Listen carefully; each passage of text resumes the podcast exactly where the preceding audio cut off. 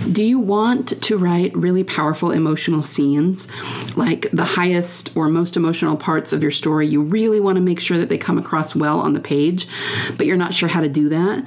You know, maybe you've written them and you're reading it and it's just not coming across as emotional as you would like, and it's just not evoking the emotion you would want in your readers.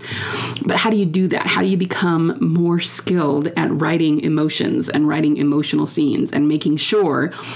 That you are drawing out those emotions in the readers? Well, that's what I'm going to talk about today because um, there are some ways, some key things that you can do to strengthen your writing and to make sure that you're writing very deep and emotional scenes into your books. And that's what I'm going to talk about today. So stay tuned. Hi there, aspiring fiction author. Welcome to Fiction Author Business School. Do you want to write your stories with ease and confidence? Do you find yourself Googling how to write a fiction book or how to write a character arc? Do you want to create a fiction empire, but you can't even finish the story you're currently working on, and you find yourself doubting it will even be good enough? Hi, I'm Liesl. I too have been writing stories since I was just a kid. I wanted to do something about my fiction writing dreams, but got information overload every time I looked for writing help because there's just so much out there on the internet. I wanted confidence that I wouldn't disappoint my readers and a plan to publish regularly. I knew the foundation of any author career, including the marketing aspect, is a stellar and well written story, but I didn't know how to be sure that my story was solid. I went on a journey to figure out what really makes readers tick and how to incorporate those addictive elements into my story. In this podcast, you'll find specific tactical fiction writing tips, solutions to writing more words more efficiently, and secrets to mastering your author mindset. So, put on your fuzzy slippers, grab a notebook and pen and some chocolate, and let's write some fiction. Okay, so I have definitely been there. Um, you know, when we all get started, we tend to be a little bit on the amateur side and we're not the most skilled at how to write really emotional scenes. And they're kind of the most important types because, as I've talked about before, what we're doing with fiction is trying to help our readers live vicariously and trying to get them to feel something. And we typically are successful at that, at least to some extent, right? Um, I've talked before about how there have been studies about people who read fiction and how they are much more compassionate and much more empathetic. And that's because we're almost practicing feeling the emotions of other people when we read fiction. And the more we do that, the more we can do it in real life, and therefore we are more empathetic. Even if say we have someone in our lives who um, just lost a parent or a loved one, even if we haven't lost that same counterpart in our lives, if we've read a book where someone has lost it, then we kind of know what they were feeling because we were in the mind and heart of this character, and we can use that to empathize with the person in real life who's going through this. Okay, so guys, I've said this before, but fiction is not just for entertainment. Of course, that's probably the main reason that we do it. And, you know, we have a passion for it. We want to write it. We want to read it. But it really does make people better human beings. I'm gonna I'm gonna die on that hill. I really will because people who read fiction they relate to other people better they are kinder they are more compassionate they are more empathetic and of course there are other things too they tend to be more resourceful they tend to be smarter they tend to have better problem solving skills you know all of those things so I will die on that hill. You know, fiction really does enrich people's lives and make them better human beings. But that's not what the podcast is about today. Um, it's about writing better emotions into your story. And that is really the key to making all those things happen, right? The only reason that we keep reading fiction is because it makes us feel something. And depending on the genre, it might be different. Sometimes it's about making us feel sad or making us feel, um, you know, obviously happy with the happy ending, making us feel triumphant, sometimes making us feel scared. That's why we read horror, make making us, you know, cringe about things. Um, so, you know, any kind of emotion will work. But the most emotional parts of our books, which tend to be either the high action scenes or, of course, the climactic point. Um, you know, if you're writing romance, it's probably the kissing scene, it's probably the love scene. Um, those are the things that it's most important to get it right and to make sure that we're bringing the emotions across because if those scenes fall flat, the entire book, the entire story is going to fall flat. Obviously, we don't want that. Now, the funny thing about this is that it's really hard to nail down exactly how to be skilled at writing emotions.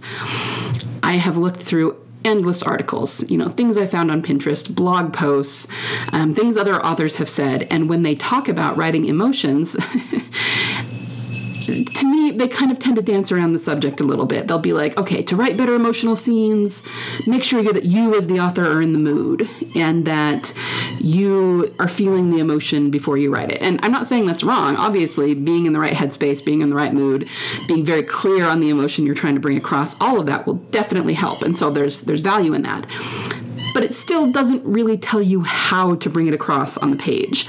Um, being in the right mood to write a love scene is great, and definitely it will help you with your resolve and your drive and getting the words down.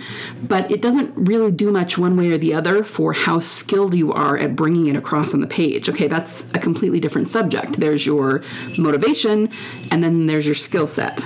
Okay, so I really wanted to, when I was thinking about this, nail down the things that will actually help you write the emotions better and bring them across in the story better and you know really practical tips that you can use so that if you have an emotional scene that you feel like is falling flat you will actually have some things that you can do to fix it all right.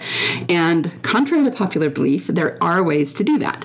Most people would probably tell you, oh, it's just a matter of doing it a lot, getting the experience, learning, becoming better at writing. And again, that is all true. But when people say that, it's because they don't really know the answer. They don't know the practical way to tell you to practice it. Because I, mean they're right that the more you do it the better you'll become at it. But most people can't articulate what it is they're doing that makes their writing better. They just know that they've practiced and gotten better and now their writing is better. And so one of my missions in life is to be able to nail that down and articulate it in a way that is practical to help other authors be able to you know follow step by step instructions to make their writing better and not just say, oh, go practice it. Oh, go write 100,000 words. Go do 10,000 hours of writing. I mean, none of those things are bad, and you will do that anyway if you're going to be any kind of serious writer. But I want to give you practical tips that you can use now to fix a scene that isn't working. Okay? So, this is what I came up with. There are four keys and who knows, this might change in the future. I might add more to it. But these were the four that I sort of distilled down to that will help you write really powerful emotions or really powerful emotional scenes. The first we're going to start with is sensory descriptors. What I mean by that is being very specific and very visceral in the way you describe something happening. Now, again, this can be any kind of emotion.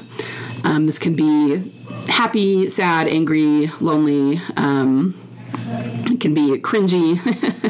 so let's start with that one. Let's say that you are writing, uh, let's say it's a death and it's a tragic death and it's somebody who dies in battle on the battlefield. Maybe it's a medieval knight or something.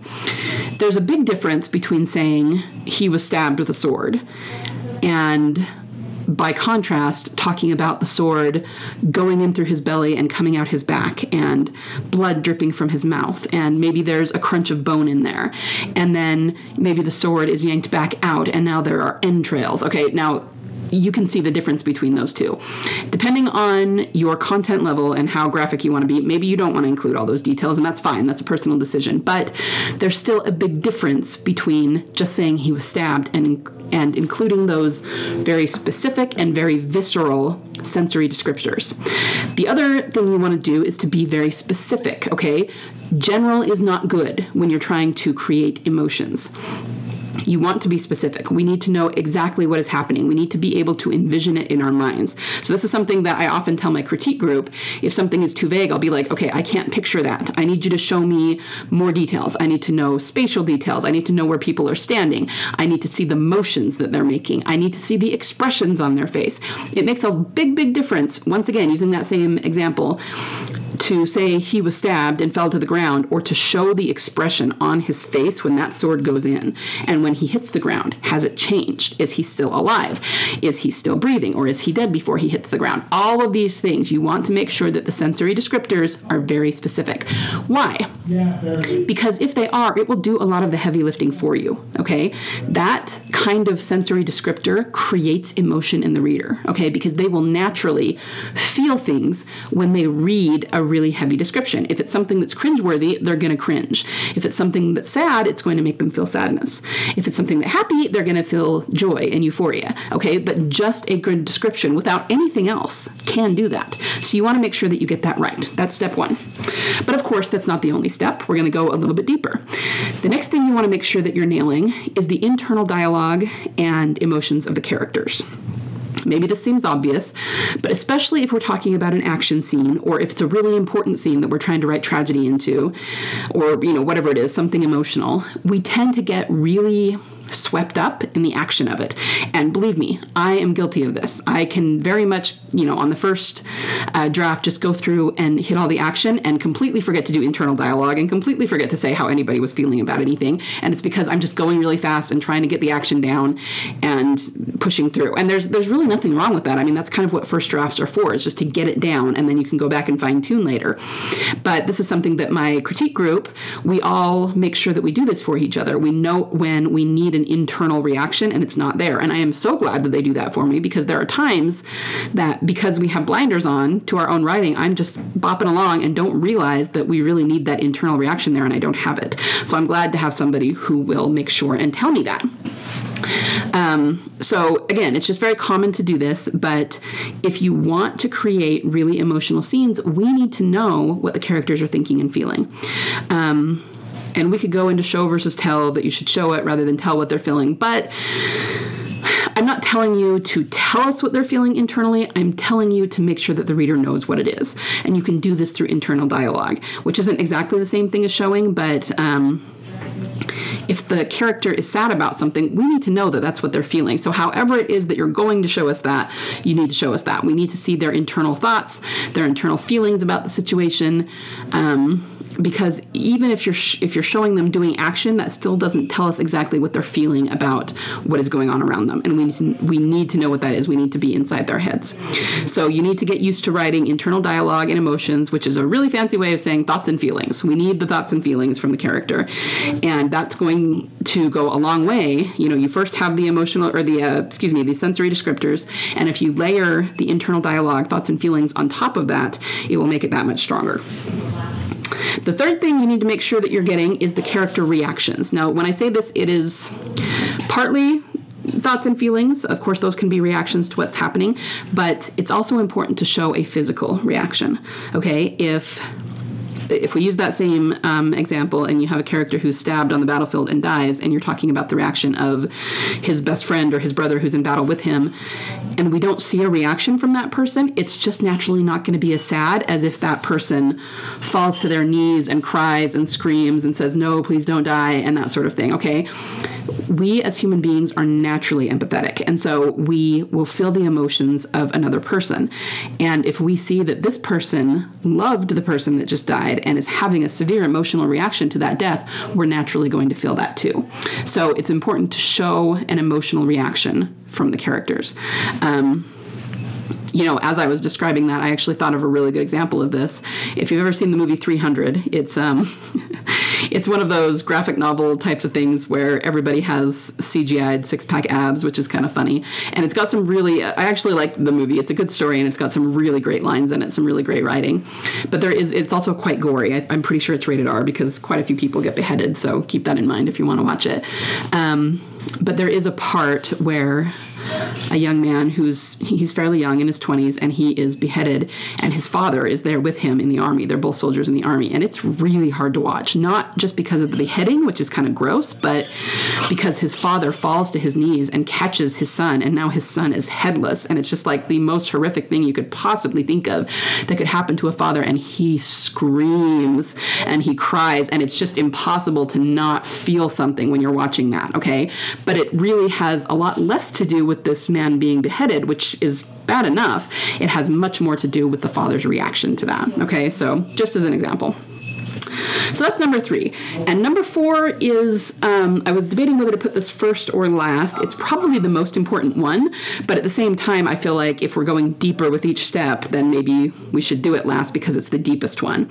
So the um, most surface one, I guess, would be the sensory descriptors. Then taking that a level down, it's going to be the internal dialogue and emotions, so thoughts and feelings of the character. Number three is to show that outwardly so that you're going to match that to what we're seeing as a physical reaction of the character.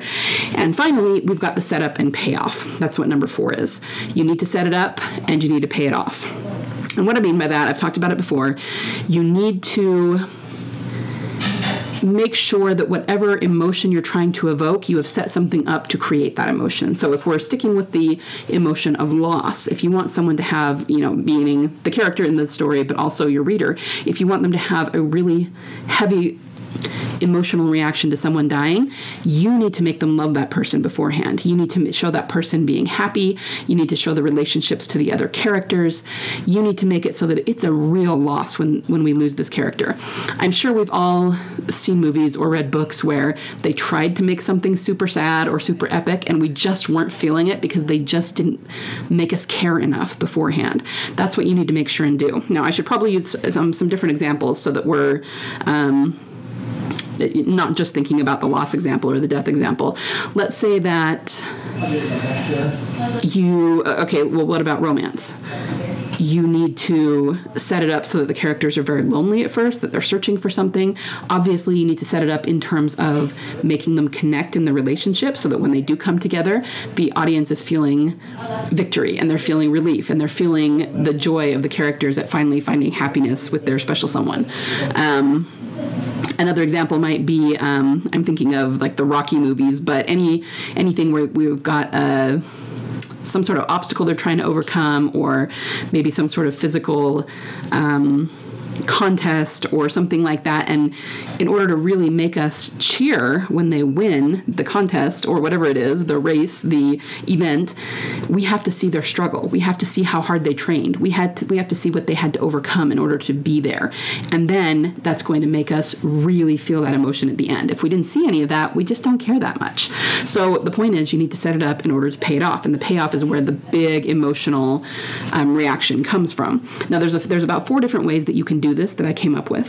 They are symbolism, foreshadow, repetition, and contrast.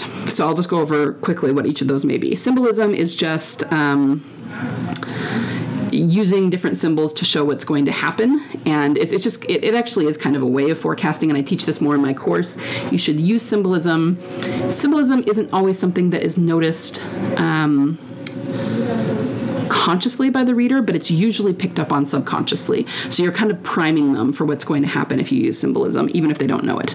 Uh, foreshadow is a little bit more obvious. It's where you are just yeah foreshadowing what's going to happen and it's you know it can be done very subtly or it can be done really on the nose most people will pick up on foreshadowing and say okay i know that's going to end up being part of the story so um, let's use another romance example. At the beginning of Pride and Prejudice, Lizzie says, I am not going to get married unless I am really genuinely in love with someone, and otherwise I'd rather be an old maid. That's foreshadowing. And, you know, the audience knows that that's going to be a big part of the story. That she is only going to get married if she really falls in love. So the question is, will she really find love and will she really get married? Okay, it's a type of foreshadowing, and you're setting that up so that when it happens, we feel that emotion with her because we know what her stance was at the beginning of the story. So that's a setup and payoff. Um, the third thing you can use is repetition. I've talked about repetition a lot. Repetition, especially when you're creating a theme or cr- creating some sort of catharsis, really can bring a lot of emotion out. You know, you can say something once and it means something very superficial or something that's just going on in the plot and then you say it again and then you say it again with a lot of emotion and it just really drives it home. So repetition's a good one.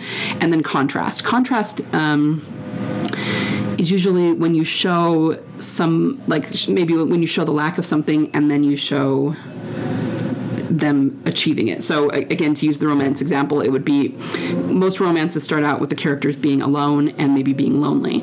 And so the contrast there is that when they finally find their special someone, they're not lonely anymore. If you were using something that was not a romantic relationship, maybe you have someone who um, never had any parents and feel like they missed out on that parent-child relationship, and then by the end they've you know found a father or mother figure that is filling that for them, so they're no longer without that parent. Things like that. So you're just showing contrast so that we see what it was without that and then we see what it is with that. Or we see um, how things maybe were evil at first and now they've become good. So that's what contrast is. So, once again, you want to do the setup and the payoff, and you can do that through symbolism, foreshadow, repetition, or contrast. But either way, you want to set it up, and then when you pay it off, that's what's going to bring the emotion out in the characters. And of course, by extension, in the readers. So, let's recap this. In order to write really emotion, emotional scenes or just really heavy emotions of any kind into your writing, you want to, number one, use specific and visceral sensory descriptors because that's going to do a lot of the heavy lifting for you. Number two, we need to get the internal dialogue and emotions, in other words, the thoughts and feelings of the characters. We need to understand how they feel and what they think about the situation. Number three, we need to see their reactions, their physical reactions. Their physical reactions are going to convey their emotions in a big way, and the readers will naturally empathize with that, which will bring the emotion across to the readers very, very strongly. And number four, we need to make sure that it is set up and paid off. So if you want the, pe- the readers to care enough to feel the emotion, you have to set it up beforehand. And you can do that by symbolism, foreshadow, repetition, or contrast, or more than one if you'd like. All right, so those are some practical tips you can use. If you have a scene and you really want to convey a strong emotion, but you feel like it's falling a little bit flat right now, go through this list. How strong, how specific, how visceral are your sensory details? How are you describing it? Is it really vague? Because if it's vague, you're not going to feel the emotion. Make sure that you're specific and visceral. Um, do we have the internal thoughts and feelings of the characters? That will also help us to feel their emotions because we understand what they're thinking and feeling about the situation, and we can be inside their heads and think and feel it with them. Um, are we getting their reactions, their external reactions? And again, are these specific? Are these changing? At any given moment in the scene, we need to know what they look like. So if you're missing that, it's really hard for the reader to visualize it, and therefore they're not going to feel the emotion. And finally, have you set it up early enough that this is a payoff that the reader can really get behind? Remember that reader satisfaction always comes from the setup and the payoff. And if you don't have that, you're not going to have reader satisfaction.